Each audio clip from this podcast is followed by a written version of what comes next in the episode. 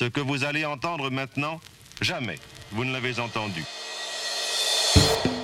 Bonjour à toutes et à tous, bienvenue chers francophones et francophiles. Este es el décimo episodio de Le Fragnol dans tes oreilles, el podcast del Fragnol. Ce podcast vous est présenté par Sébastien et Isabelle. Et sans transition, voici le sommaire. ¿Han escuchado hablar de la serie Transatlántico, disponible en la plataforma de Netflix? Carolina, interviewée par Joaquín, nous explique tout l'intérêt de cette série basée sur un fait historique de la Seconde Guerre mondiale. Vous aimez lire les mangas? Si c'est le cas, la rubrique suivante est faite pour vous. Tuve el placer de entrevistar a María Liana, quien nos presenta el manga Innocent de Shinichi Sakamoto.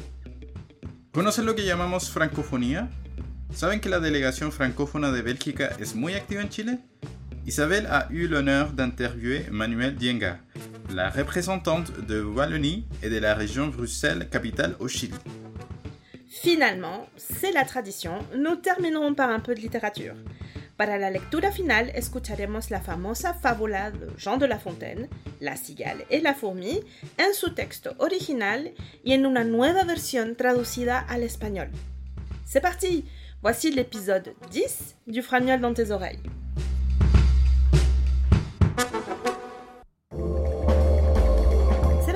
Comme je sais que tu t'intéresses à l'histoire, je vais te poser une question. Vas-y. ¿Conoces a Varian Fry? Sí, es un estadounidense que salvó unos artistas durante la Segunda Guerra Mundial, ¿no es cierto? Oui, c'est ça. Et tu savais qu'une série relatant cet épisode de l'histoire est disponible sur Netflix? Oui, bien sûr. Je te propose d'écouter la rubrique de Carolina, qui, interviewée par Joaquín, nous explique tout sur cette série.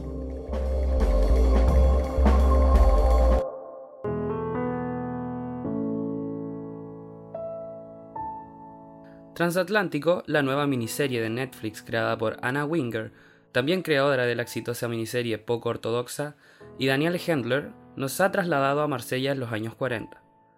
Para contextualizar un poco la miniserie, tenemos que remontarnos a los hechos históricos que sucedieron durante estos años en Europa. ¿Qué sucedía en esa época? Como bien se sabe, en el año 1939 comenzó la Segunda Guerra Mundial la cual dio paso a que el gobierno alemán nazi de aquel entonces comenzara a invadir varios países de Europa, entre estos Francia. Al momento de tomar París en 1940, Francia se dividió en dos partes, la zona ocupada por Alemania y la zona, entre comillas, libre, la cual estaba bajo el gobierno de Vichy. Dado esta situación, muchas personas de este país y del continente en general eran perseguidas a causa de su religión creencias, partidos políticos, etc., para luego ser arrestadas y llevadas a campos de concentración. ¿Y cómo se relaciona esto con la serie? Esta situación llevó a que muchos judíos, escritores, artistas, intelectuales y opositores a Hitler buscaran ayuda para poder escapar de Europa y ser libres. Afortunadamente, existían personas y entidades que prestaban auxilio a quienes lo necesitaban. Y aquí es donde aparece un personaje muy importante en la historia y en el cual se basa esta serie. Brian Fry, un periodista estadounidense que ayuda a cientos de personas a escapar de las manos de los nazis con la ayuda de, la millonaria estadounidense Mary Jane Gold. ¿Qué es lo que se muestra sobre este tema en la serie? Al comienzo de la trama, podemos ver cómo Brian Fry y Mary Jane Gold tratan de ayudar a la mayor cantidad de personas posible entregándole visas estadounidenses para que puedan escapar a través de barcos de cargas que se dirigen a Estados Unidos. Sin embargo, su plan se comienza a complicar cuando la policía se da cuenta de esta situación y cuando el gobierno decide cerrar el puerto de Marsella, para que así nadie pudiera escapar. Por suerte, a lo largo que los días pasan, más personajes se van uniendo a la historia y comienzan a ayudar a estos dos estadounidenses. Gracias a esto, se crean nuevas estrategias y nuevas redes que facilitan el escape de estas personas. Cabe destacar que la miniserie no solo se centra en el hecho histórico, sino que también ocurren enredos amorosos entre ciertos personajes, lo cual le da aún más intriga y emoción a la trama de la serie. ¿Qué es lo que más llama la atención de esta serie? Una de las cosas que más me llamó la atención de esta miniserie es la variedad de idiomas que se muestran en las escenas, ya que cada personaje habla a lo menos dos idiomas a la perfección, entre estos inglés, francés o alemán. Esto me impresionó, dado que nunca había visto una serie en donde se mezclaran tantas lenguas en una conversación de tres o cuatro personas. Obviamente, para poder apreciar este intercambio es necesario ver la serie en su idioma original. Otra cosa que me atrajo mucho fue la vestimenta que utilizaban ciertos personajes. Esto sobre todo en una escena en donde los refugiados y los estadounidenses tienen una fiesta, ya que la dirección se preocupó de mantener la esencia de estos personajes, dado que a los artistas, escritores, bailarines, etc., los visten de manera muy creativa. Podemos apreciar vestidos, trajes y sombreros muy extravagantes para la época. ¿Recomiendas ver esta serie? Sí, absolutamente, ya que es una excelente manera de ver desde otro punto de vista lo que sucedió en esos años y de descubrir una parte de la historia que no es muy conocida por la sociedad. Sin embargo, creo que es necesario contextualizarse un poco antes de ver la serie, ya que si no se conoce la historia de lo que pasó en Europa y en Francia durante esa época, será difícil comprender todo lo que se muestra en las escenas. Muchas gracias Carolina por esa reseña. Eh, dejamos una cordial invitación a todos los lectores de la revista del Frañol y a todos los oyentes de este podcast a que puedan revisar la miniserie Transatlántico disponible en la plataforma de Netflix.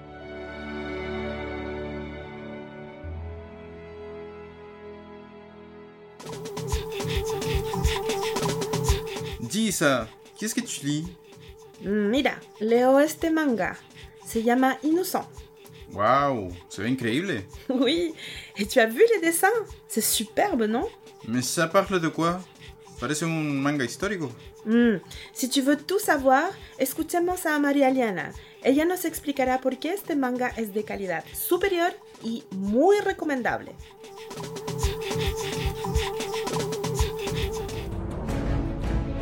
Êtes-vous intéressé par l'histoire de France? Avez-vous lu des mangas ou des bandes dessinées? Si vous avez répondu oui à ces deux questions, vous devriez commencer à lire Innocent de Shinichi Sakamoto. Oui, en effet, Innocent est un manga basé sur l'histoire du célèbre bourreau de Paris, Charles-Henri Sanson, l'homme qui arrivera à guillotiner plus de 3000 personnes, incluant les personnages célèbres de l'époque, Louis XVI et Marie-Antoinette. Pour mieux introduire le manga, je vais lire la première page du premier tome qui s'appelle Le sang des innocents. Le XVIIIe siècle est le siècle des Lumières et de la Révolution française sur lequel repose notre société actuelle. Acteur et témoin privilégié de cette période mouvementée, Charles-Henri Sanson, exécuteur des hautes œuvres de Paris, nous entraîne au long de sa cruelle existence dans une grande fresque historique. Une grande fresque historique, ça promet C'est précisément ça. Nous serons témoins de l'histoire française du point de vue d'un bourreau. Cependant, ça ne signifie pas que nous aurons une perspective en particulier. Non.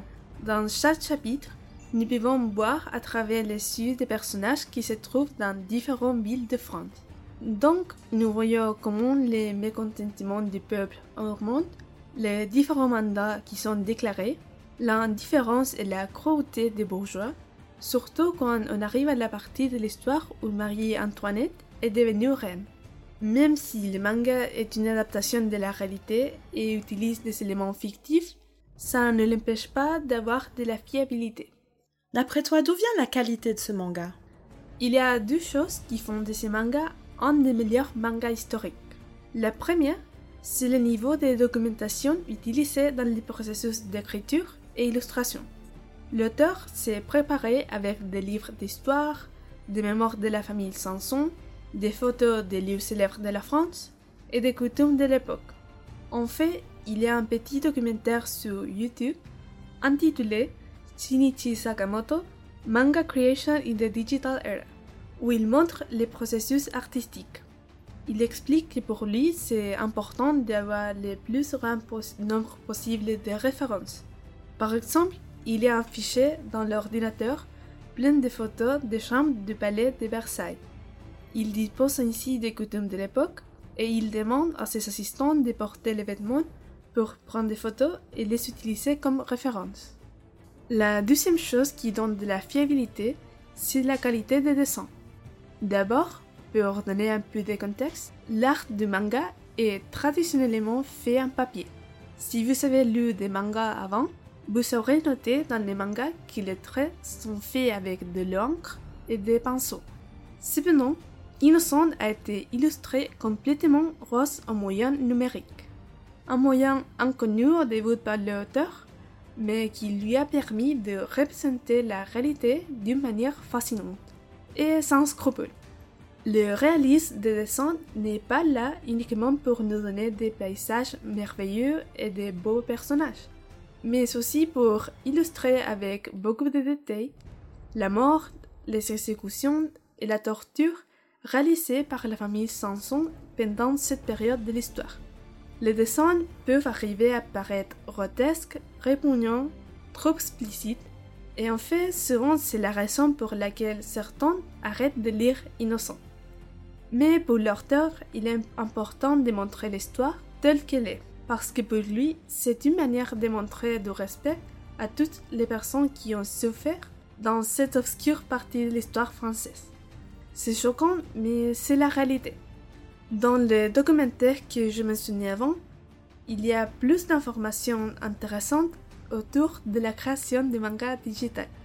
Donc je vous invite à regarder Shinichi Sakamoto, Manga Creation in the Digital Era, même si vous n'arrivez pas à lire son œuvre.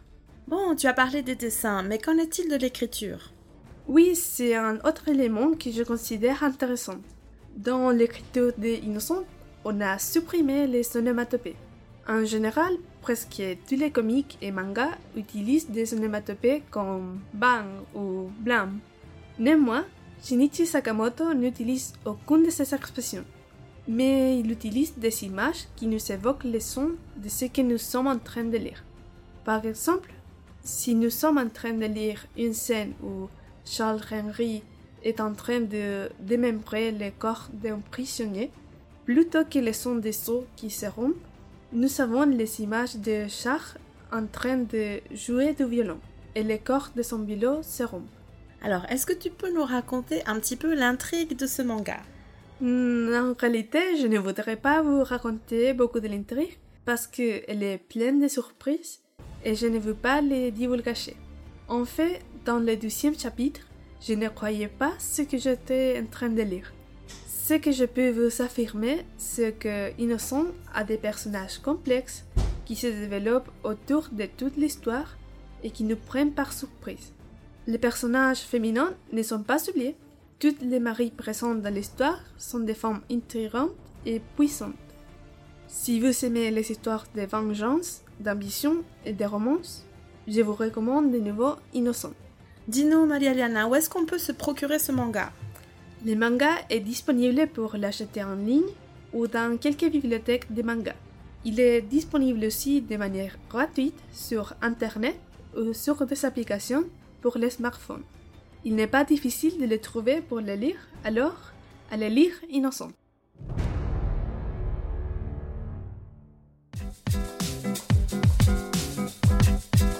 Sebastián, la semana de la francofonía ya pasó, pero es bueno recordar los conceptos clave. Sí, por supuesto. Supe que entrevistaste a Emmanuel Dienga de la delegación Valonia-Bruselas durante su visita en Concepción. Oui, en effet. Je te propose d'écouter l'interview. On y parle de la francophonie, mais également de l'action de la délégation ici au Chili. Super, très intéressant.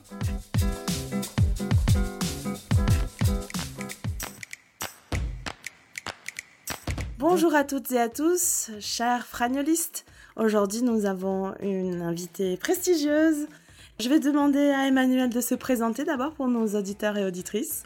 Oui, ben bonjour à tous et merci Isabelle de nous recevoir, de me recevoir aujourd'hui. Je suis Emmanuel Dienga et au sein de l'ambassade de Belgique, je suis la représentante de la Fédération Wallonie-Bruxelles à Santiago et nous couvrons tout le Chili et c'est avec plaisir que je suis aujourd'hui ici à Concepción pour la troisième fois euh, dans le cadre cette fois-ci de la francophonie.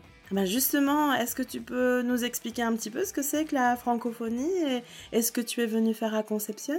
Bien, la francophonie, elle est née en 1970 lors d'un premier sommet en Afrique. Euh, si je ne m'abuse, c'était à Niamey au Niger. Et euh, la francophonie, elle a, pour but, euh, c'est une organisation internationale qui a vraiment pour but de, regrouper les pays, les membres, les associations qui ont en point commun le français, la langue française et ses valeurs. Euh, elle est dirigée, euh, la francophonie, par euh, une secrétaire générale Mhm. et chapeautée par l'Organisation internationale de la francophonie. Alors, on a décidé, ils ont décidé, en 1970, que le mois de mars était le mois de la francophonie et le 20 mars est le jour mondial de la francophonie. Ce qui permet en effet à l'ensemble des pays ayant ou membres associés ayant le français euh, comme langue maternelle de se retrouver autour de ce plus petit commun dénominateur, puisque la francophonie est diverse, pour organiser un ensemble d'activités, dont des activités euh, culturelles, mais des activités aussi dédiées à la langue, l'apprentissage de la langue. Et on est heureux ici d'être à Concepción, après avoir inauguré à Santiago euh, lundi euh, 20 mars euh, le cycle de cinéma et inauguré la francophonie, d'être à Concepción pour un programme assez intéressant, riche, à la fois euh, avec des, qui comprend des conférences, mais également des projections de, de cinéma, euh, des projections de films, films francophones. Il y en a un qui est projeté ce, vendredi euh, à la- l'Alliance française, qui est un film belge qui s'appelle Jumbo, et euh, ce samedi au théâtre du Bio Bio, Bio. C'est une euh, coproduction suisso-belgo-suisse, puisque la réalisatrice de Last Dance qui sera projetée est suisse, mais vit en Belgique à Bruxelles. Toutes ces célébrations, finalement, c'est c'est aussi pour montrer que cette diversité, la diversité de la francophonie, des différents pays francophones et leur présence euh, dans des pays aussi lointains, on pourrait dire, que le Chili. Oui, oui, tout à fait. Euh, il y a 88 États euh, ou membres associés à la francophonie. C'est le cas pour la Belgique qui est représentée par la, la Fédération Wallonie-Bruxelles. Et ici à Santiago, nous avons 12 12 pays ou associations, fédérations qui ont euh, le français en commun. Donc ce sont des pays très divers. Ici au Chili, on a le, je vais prendre ma petite liste hein, pour n'en Mm. oublier aucun. On a la Suisse, le Canada, Haïti. On a aussi le Vietnam, l'Égypte, le Maroc, le Liban, la Grèce, la Roumanie, la Principauté de Monaco et pour la Belgique, la Fédération Wallonie-Bruxelles. Tu trouves que le public chilien répond présent à tout- toutes ces activités de la francophonie? Alors, je dirais oui, mais on a encore pas mal d'efforts à faire. Parce qu'on a l'habitude d'être dans notre écosystème qui est très francophone, donc on croise les mêmes partenaires. Euh, et là, on essaie, ben, avec vous notamment, euh, via vos, vos élèves, vos étudiants, euh, avec l'Alliance française, d'ouvrir euh, à un public plus large. C'est pour ça que les, les films sont présentés en version originale mais sous-titrés, pour donner aussi peut-être l'envie à une personne qui ne maîtrise pas le français ou qui ne le maîtrise pas du tout de venir voir le film. Et c'est une manière, via la culture, euh, de nous rapprocher par un apprentissage de la langue.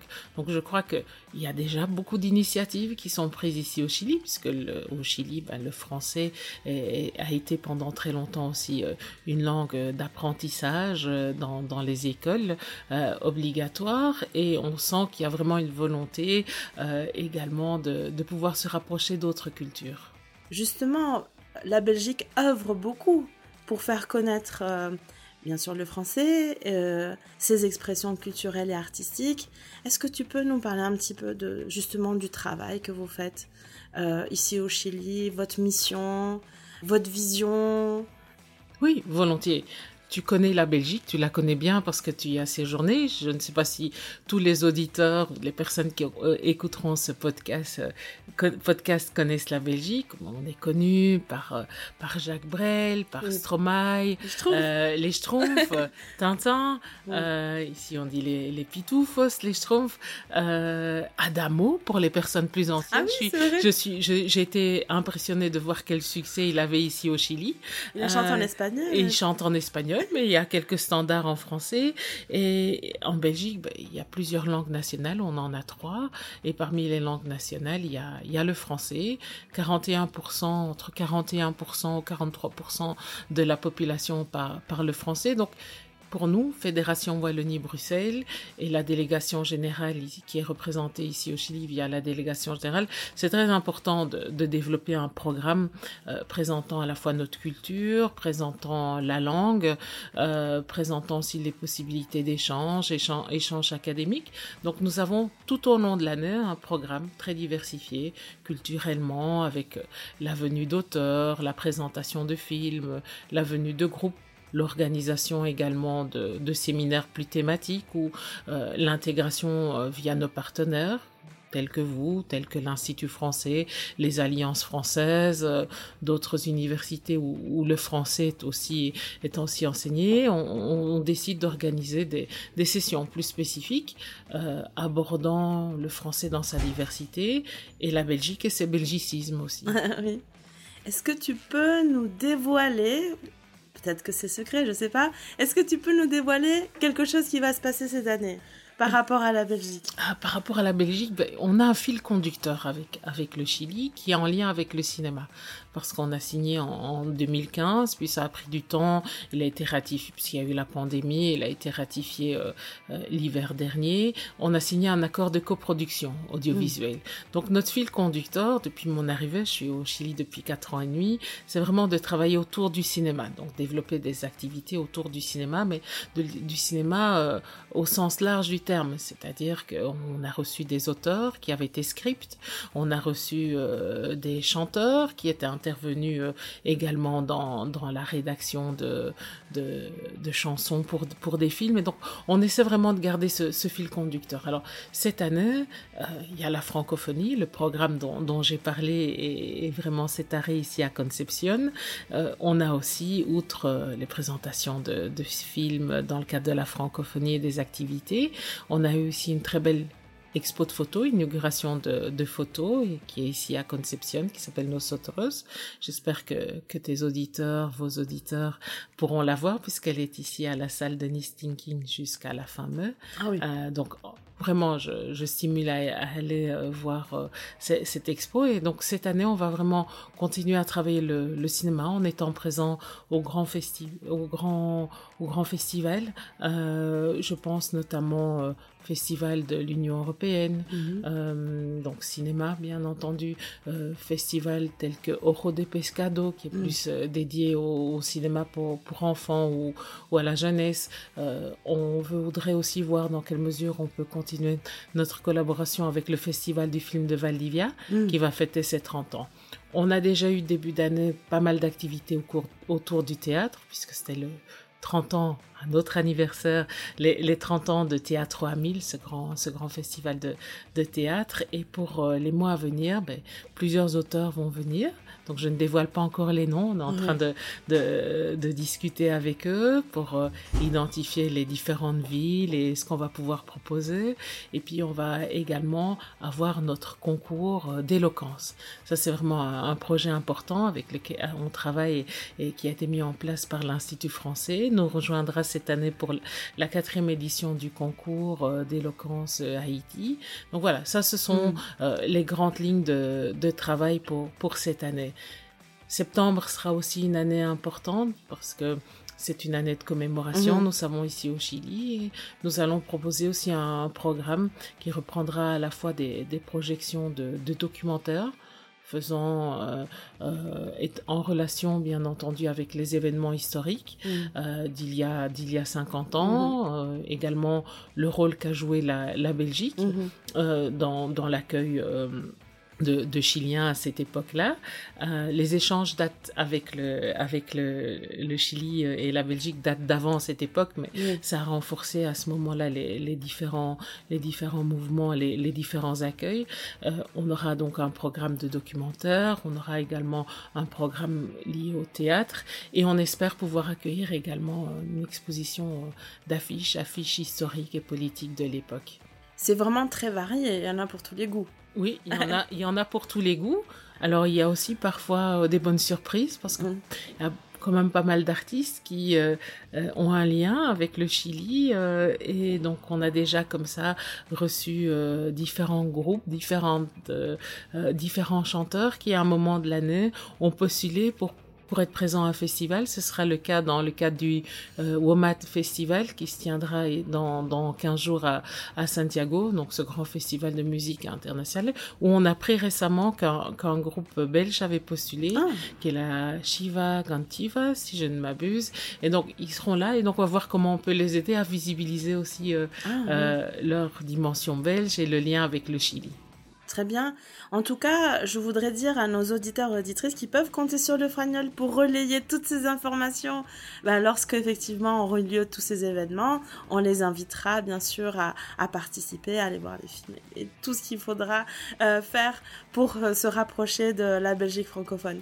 Merci beaucoup Emmanuel. Merci à toi et suivez-nous sur notre compte Instagram, donc le compte de la délégation générale Wallonia Bruxelles in Chile. Si on arrive à 1000 followers d'ici la fin de l'année, le millième follower recevra un lot de bandes dessinées. Oh, mais c'est génial. Bon, ben, l'appel est lancé alors. Merci.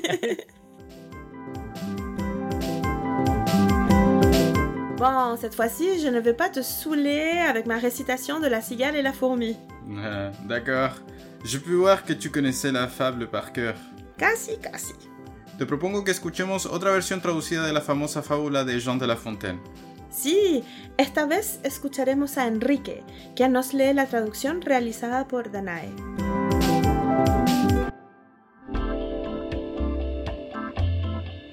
La cigale et la fourmi. La cigale, ayant chanté tout l'été, se trouva fort ébourdue quand la bise fut venue. Pas un seul petit morceau de mouche ou de beurre misseux. Elle alla crier famine chez la fourmi voisine la priant de lui prêter quelques grains pour subsister jusqu'à la saison nouvelle. Je vous paierai, lui dit-elle. Avant l'août, foi d'animal, intérêt principal. La fourmi n'est pas prêteuse. C'est là son moindre défaut. Que faisiez-vous, au temps chaud dit-elle à cette emprunteuse. Nuit et jour, tout venant, je chantais, ne vous déplaise. Vous chantiez? Je suis fortesse. Eh bien, dansez maintenant.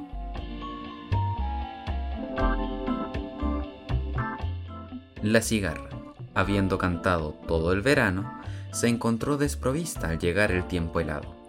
Sin ni un trocito de mosca ni de gusano, se fue a llorar de hambre donde su vecina de al lado, pidiendo a la hormiga que le prestara algunas migajas para subsistir hasta la primavera y sus ventajas. Le pagaré, prometía. Antes que septiembre haya llegado, insistía. Le doy mi palabra de insecto honrado con intereses y todo lo prestado. La hormiga no era prestamista, el menor de sus defectos a plena vista. Cuando hacía calor, ¿de qué se ocupaba? preguntó la hormiga a esta prestataria. Día y noche, sin falta, le cuento que cantaba, si no le molesta saber de mi vida diaria. Dice que a cantar se dedicaba. Cuánto me alegra su rutina estacionaria. Bien, ahora baile, que es lo que le faltaba.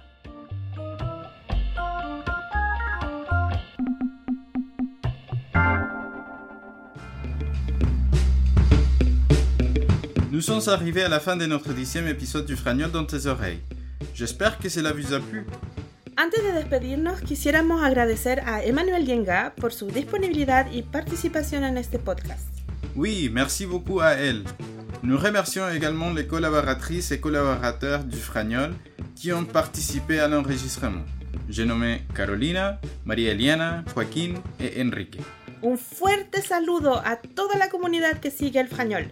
Son cada vez más numerosas y numerosos en las redes sociales y en Spotify. Nous nous donnons rendez-vous dans quelques semaines pour le prochain épisode. À bientôt!